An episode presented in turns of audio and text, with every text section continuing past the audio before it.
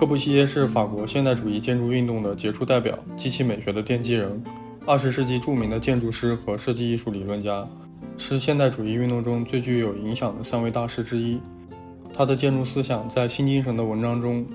柯布西耶宣称，设计和写作一样，应该建立在科学和所谓的“放之四海而皆准”的法规中。他强调要通过实验和观察来找到这些法则，而不是从形而上学的原则着手。柯布西耶还认为，所谓的法则其实与人的感觉直接关联，其中包括通过对形式和色彩的安排组成人的基本感觉。由于人类的遗传背景、文化背景又组成第二层次的感觉。这篇早期的文章可以用来解释柯布西耶的理性主义立场。这种提法包含了柯布西耶的双重特征：个人的原来的感觉，后天的社会的因素。两者是分不开的，但却同时是矛盾的。